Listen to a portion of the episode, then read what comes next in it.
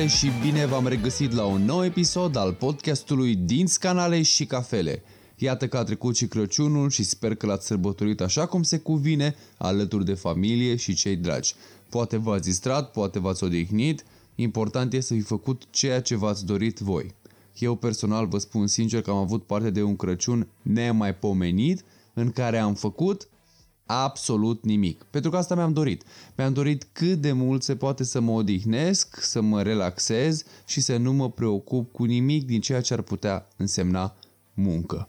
Nici n-am terminat bine să ne bucurăm de sărbătoarea Crăciunului, că ne pregătim de următorul element festiv din viața noastră, anul nou.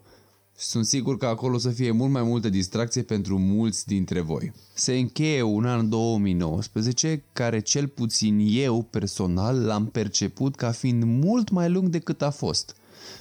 Nu aș zice neapărat că a fost cel mai greu an din viața mea profesională de până acum, dar cu siguranță a fost un an presărat cu dificultăți.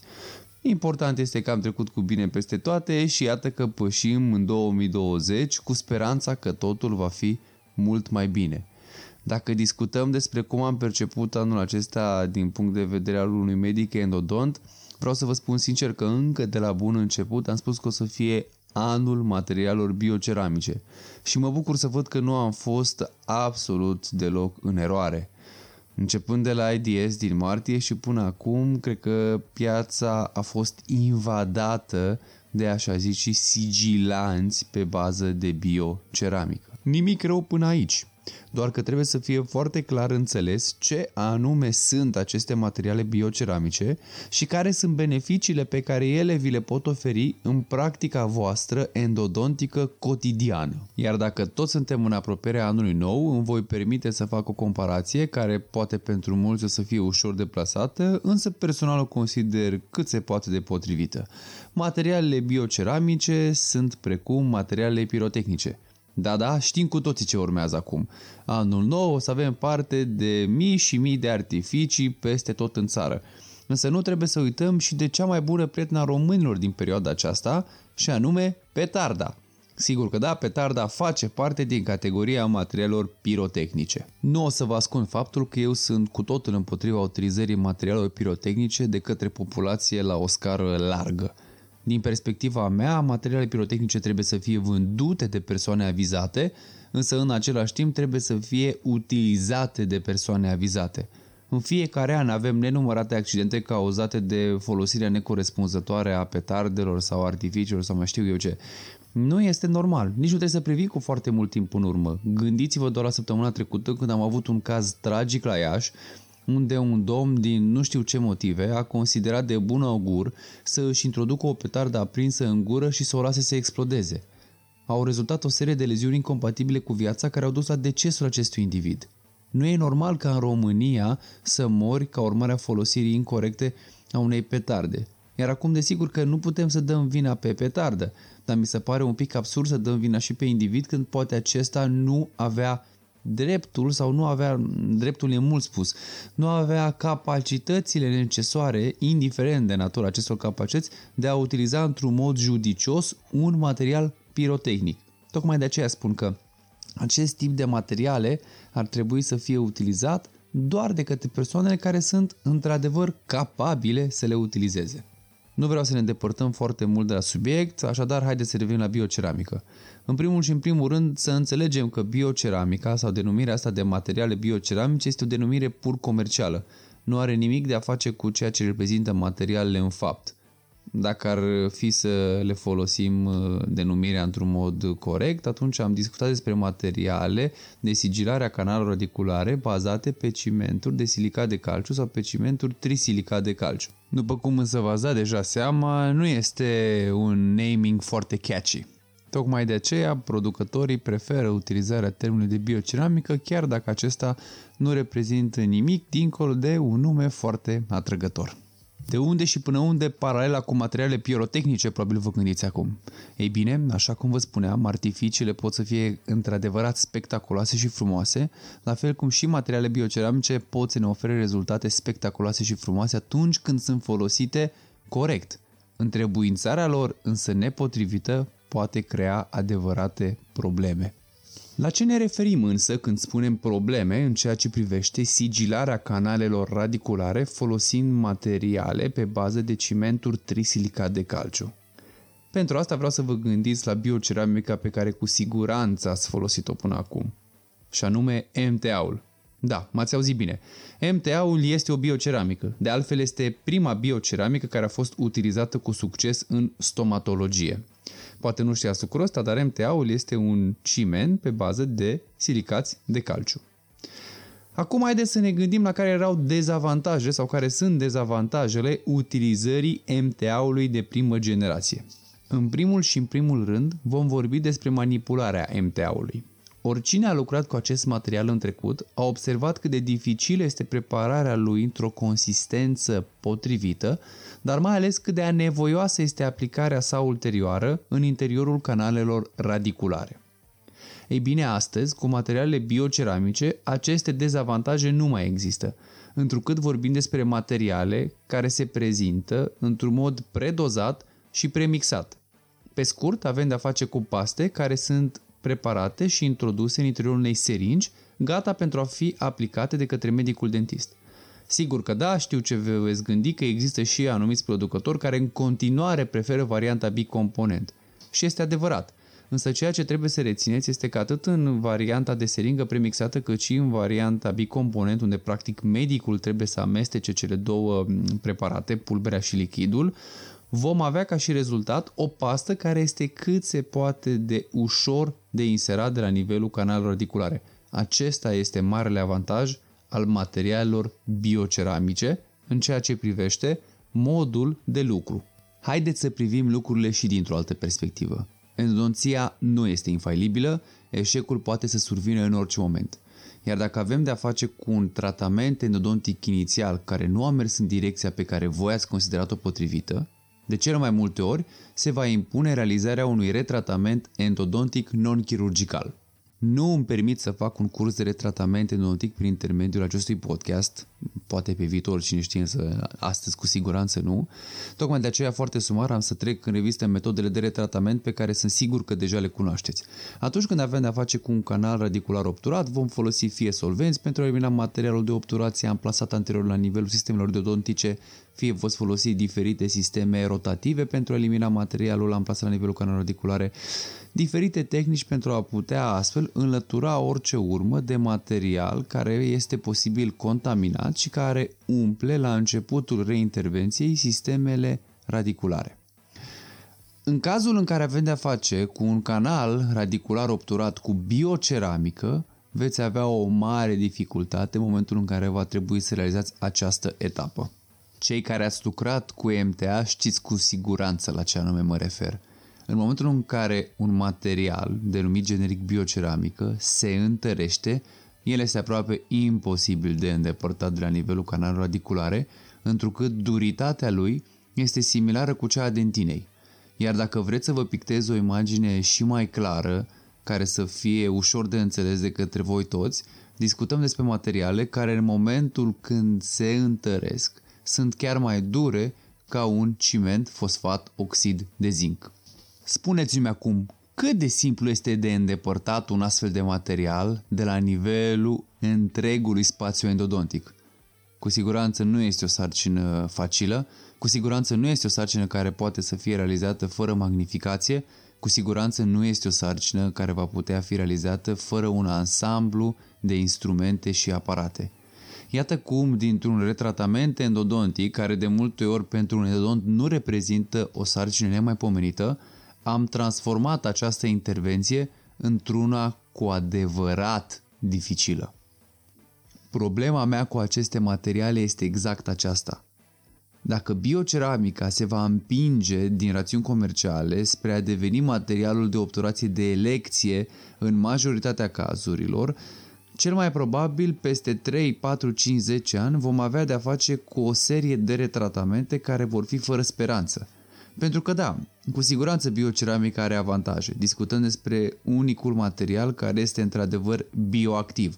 Bioceramica are capacitatea de a stimula diferențierea celulară și astfel potențialul de a grăbi vindecarea în cazul unei leziuni de origine endodontică. Dar mare atenție! are potențialul de a grăbi vindecarea doar în contextul unui tratament endodontic executat corect. Ce se va întâmpla însă în acele situații în care, dintr-un motiv sau altul, tratamentul endodontic inițial al unui dinte nu a fost executat corect? Și haideți să ne gândim la următorul scenariu. Avem de-a face cu un dinte care pe parcursul intervenției nu a putut fi instrumentat până la nivelul constricției apicale. Ba chiar mai mult, la nivelul porțiunii medii, acolo unde să zicem începe o curbură destul de accentuată, se creează un prag destul de important. Ulterior, întrucât medicul consideră că materiale bioceramice pot într-adevăr să îmbunătățească prognosticul acelui dinte, pentru a încerca remedierea problemei, nu trimite pacientul către un alt coleg, ci hotărăște să sigileze respectivul canal radicular până la nivelul unde a fost instrumentat, și anume până la prag, cu materiale bioceramice. Să spunem că peste un an, doi sau trei, acest pacient se prezintă la dumneavoastră în cabinet, de această dată având o leziune periapicală importantă la nivelul dintelui în cauză. Iată cum vă veți confrunta cu un retratament endodontic care va fi de o complexitate enormă. Nu veți avea doar de îndepărtat un material foarte dur de la nivelul canalului radicular, dar va trebui să faceți eforturi considerabile pentru a îl elimina în întregime de la nivelul pragului, dar și pentru a putea redobândi traiectul inițial.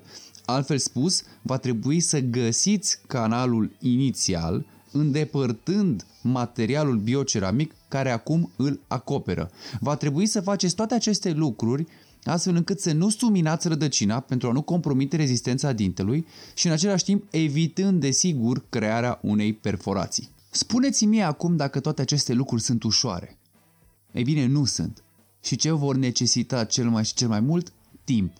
Timp din partea dumneavoastră spre a rezolva toate aceste probleme. Și ce se întâmplă cu timpul? Costă. Pe cine costă? Pe pacient.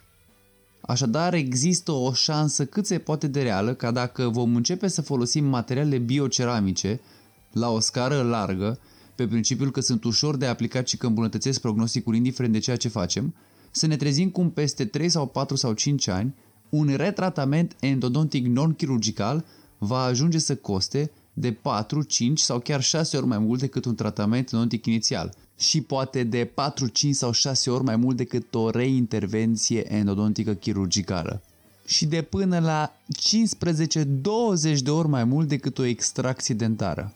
În acest context, ce credeți că va fi în mintea pacientului? Pentru ce anume va opta el? Aici cred eu de fapt că este miezul problemei. Întotdeauna când venim cu o inovație, când venim cu ceva nou care are menirea de a ne ușura modul în care realizăm diferite intervenții, trebuie să avem în vedere binele pacientului pe termen lung. Nu putem să gândim doar pe termen scurt, ok, folosesc un material care mi este ușor de aplicat și termin tratamentul mai rapid, ca urmare pot să încasez poate și un picuț mai mult pentru că îi prezint pacientului varianta de a folosi un material care este biologic activ. Greșit! Întotdeauna când facem o investiție în modul în care ne desfășurăm intervenție și când dorim să schimbăm un protocol anume, trebuie să fim siguri că acel protocol este viabil pe termen lung. Nu mă înțelegeți însă greșit, nu vreau să demonizez materialele bioceramice. Chiar și eu le folosesc și sunt situații destule unde ele sunt perfect indicate. De exemplu, haideți să ne gândim la un dinte calcificat pe care reușim să îl tratăm, o să fie destul de complicat să realizăm o compactare verticală la caldul undă continuă corespunzătoare în interiorul acestui dinte. Dacă discutăm despre dinți cu curburi în mai multe planuri, curburi duble în S, curburi în baionătă, de exemplu, iarăși foarte greu o să fie să reușim să sigilăm aceste canale radiculare folosind tehnici de compactare verticală la cald. În aceste situații întotdeauna însă prefer utilizarea materialelor bioceramice, dar am să aleg materiale bioceramice pentru că ele reprezintă o tehnică de obturare adaptată modului în care eu voi prepara canalul radicular – nu am să le aleg pentru că sunt mai simplu de utilizat sau pentru că îmi imaginez eu că cine știe ce putere magică au de a rezolva acel caz. Nu. Adaptăm tehnicile de obturare la modul în care noi tratăm canalul radicular. Și sigur că vă povesteam un picuț mai devreme și de aspectele financiare. Reprezintă un lucru de care trebuie să țineți cont, pentru că sigur că da, folosirea materialelor bioceramice în situațiile în care ele sunt recomandate presupune un cost suplimentar față de o obturație clasică. Iar acest lucru trebuie să-i fie prezentat pacientului, să-i fie adus la cunoștință și desigur el trebuie să plătească mai mult pentru acea intervenție. Știu că o să vi se par poate de neconceput acest lucru și să spuneți cum, domne, cum să plătească pacientul mai mult pentru sigilarea canalului radiculare. Eu am o obturație notică în lista de prețuri și ea este trecută acolo ca atare. Nu pot eu să modific prețul să am două tipuri de obturație endodontică. Păi, din păcate ar trebui. Eu sunt un mare fan al acestui sistem, dacă vreți să-l numiți așa, socialist de încasare a manoperelor sau de încasare a onorarilor aferente manoperelor pe care le realizați. Chiar citeam o știre zilele trecute despre plafonarea punctului de amendă în România. După cum bine știți sau nu, în România punctul de amendă reprezintă 10% din valoarea salariului minim brut pe economie și acest uh, cuantum a rămas fix de la sfârșitul anului 2017. Mai exact, din decembrie 2017, punctul de amendă reprezintă 145 de lei. Asta cu toate că de-a lungul timpului salariile s-au tot modificat. Ei bine, e un pic ciudat acest sistem și eu nu îl înțeleg. Oricum, eu aș fi un uh, fan al sistemelor socialiste din țările nordice, acolo unde punctul de amendă nu este un procentaj dintr-un uh, quantum fix, ci reprezintă un procentaj din venitul încasat de fiecare persoană în parte. Și mi se pare normal că dacă tu ai un venit foarte ridicat, acel 10% se reprezinte, la fel cum reprezintă 10% din venitul unei persoane care poate nu câștigă la fel de mult. Este destul de clar că dacă discutăm despre o amendă, aceasta trebuie să reprezinte un act punitiv cu caracter educațional. Pe scurt, rolul acelei amenzi pe care o puteți primi din partea poliției rutiere trebuie să aibă menirea de a vă educa și de a vă îndemna ca pe viitor să nu comiteți aceeași încălcare a legii. În niciun caz amenda nu trebuie să aibă rolul de a, eu știu, pune în pericol bunăstarea individului. Ori mi se pare că la noi în România exact lucrul ăsta nu se înțelege.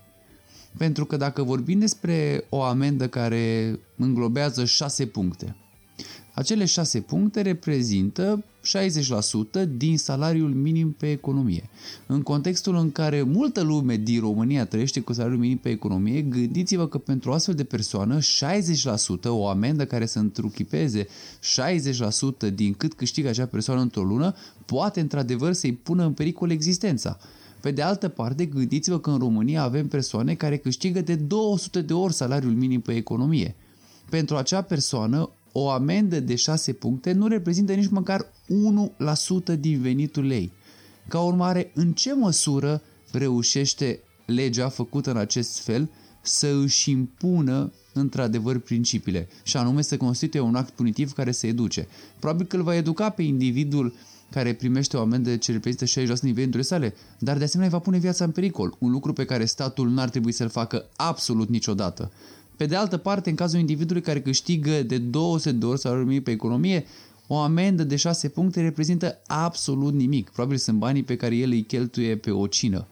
Ca urmare, iată o, o zonă disproporționată în ceea ce înseamnă societatea din România. Sigur că da, discuția poate să fie destul de amplă. Putem să analizăm împreună de ce șoferii merg în România cu viteză peste limita legală și ajungem la concluzia că probabil o fac pentru că nu avem drumuri. De asemenea, putem să discutăm despre cum uh, amenziile nu întotdeauna sunt uh, trasate sau nu sunt calculate în concordanță cu ilegalitatea comisă. Putem să discutăm și despre faptul că poliția nu veghează la o aplicare unitară și uniformă a legii întotdeauna. De asemenea, asemenea ei preferă să evite locurile unde ar putea într-adevăr acționari să aibă un impact spre a merge în locurile unde știu că este posibilă comiterea unei infracțiuni mai mici, dar în mod repetat. Mă refer aici la faptul că în loc să stea pe drumuri unde cu siguranță ar putea să prevină anumite accidente, preferă să meargă pe drumuri bine făcute, să zic așa, unde participanții la trafic pot să circule cu viteze mai mari și să dea 100 de amenzi pentru depășirea cu 20 de km la oră în ziua aia pe toți îndeplin cuantumul amenzilor. Da, sunt multe lucruri care pot fi discutate, însă nu acesta era subiectul conversației pe care eu aș vrut să o am cu voi, ci mai degrabă era acela de a vă face să înțelegeți cum pentru aceeași infracțiune amenda poate să aibă valențe diferite. Pentru a putea utiliza materiale bioceramice, cel mai probabil vă veți duce la câteva cursuri, vă veți specializa în a utiliza aceste materiale, ulterior va trebui să veniți în cabinet și să le achiziționați. Materiale, cum vă spuneam, nu au costuri mici și iată cum aduceți un plus de calitate cabinetului, un plus de calitate manoperelor pe care le realizați și, desigur, acel plus de calitate se va regăsi în onorarele pe care le percepeți. Sigur că aveți tot dreptul să îndepărtați celelalte tehnici de obturare a canalului radiculare pe care le aveți în cabinetul dumneavoastră și să înlocuiți totul cu obturarea sistemelor de ce folosim materiale bioceramice. Nimeni nu vă ia acest drept.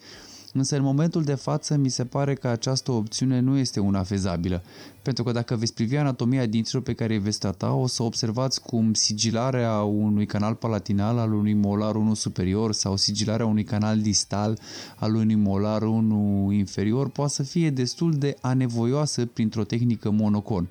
Cred totuși că o să fie mult mai facil să sigilați aceste sisteme endodontice aplicând tehnica compactării verticale la cald. Nu am inventat eu roata și cu siguranță nu sunt eu primul care și-a dat seama de acest fapt, și anume că utilizatorii de bioceramică niciodată nu vor fi utilizatori pur de bioceramică, ci totdeauna vor opta și pentru alte tehnici. Tocmai de aceea, producătorii pentru anul 2020 ne pregătesc o serie de materiale bioceramice îmbunătățite, schimbate, care se vor putea utiliza și prin compactare verticală la cald. Astăzi nu le puteți folosi prin compactare verticală la cald, deoarece odată ce veți aplica căldură pe aceste materiale, ele se vor întări instantaneu. Deci, practic, nu aveți cum să le compactați.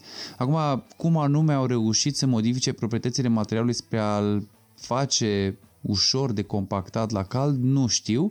Rămâne și eu, ca și voi, să aștept noutățile, să le studiez și apoi să am o opinie. Pentru moment însă, prezentul este în tocmai așa cum vi l-am uh, precizat. Evident că nu putea să încheiem acest podcast fără recomandarea de cafea. Recomandarea vine astăzi din Sibiu. Așadar, dacă aveți în plan să vizitați acest oraș frumos, care merită a fi vizitat și nu doar cu ocazia Târgului de Crăciun, vă recomand să mergeți în piața mică și să treceți pragul celor de la Nod Pub. Nod Pub nu este o cafenea per se, ci este așa cum numele sugerează un pub, de întrucât am văzut că ei servesc și băuturi alcoolice, de asemenea meniu am văzut că au ceva gustări, ceva semjuri, ceva salate, în fine. Deci este o chestie hibridă. Eu am fost la ei însă pentru cafea, pentru că au prăjitoria lor și m-am uh, bucurat să degust uh, un espresso macchiato și un cappuccino cât se poate de aromate. În ziua respectivă, boabele proveneau din uh, Costa Rica, erau sortiment catoai, așa cum v-am mai povestit despre el, procesare prin spălare, cules de o altitudine de 1500-1800 metri, deci tipic pentru cafea din Costa Rica, niște note de caramel, cacao, alune, portocale, o cafea grozavă, mie personal mi-a plăcut și sunt sigur că toți cei care veți merge acolo veți găsi un sortiment de cafea pe gustul vostru. Dacă însă nu aveți ocazia să mergeți prin Sibiu, puteți să dați un search pe Google, îi veți găsi pe cei de la Nod Pub și puteți să vă comandați cafea poaspăt păjită acasă și vă preparați voi exact așa cum considerați de cuvință. Și gata, ăsta a fost ultimul episod al podcastului Dinți Canale și Cafele din 2019. Primul episod din 2020 o să apară în data de 12 ianuarie. Până atunci vă doresc un an nou fericit, să vă petreceți exact așa cum vreți și nu uitați, tot ce faceți, faceți cu pasiune, dar beți o cafea bună între timp.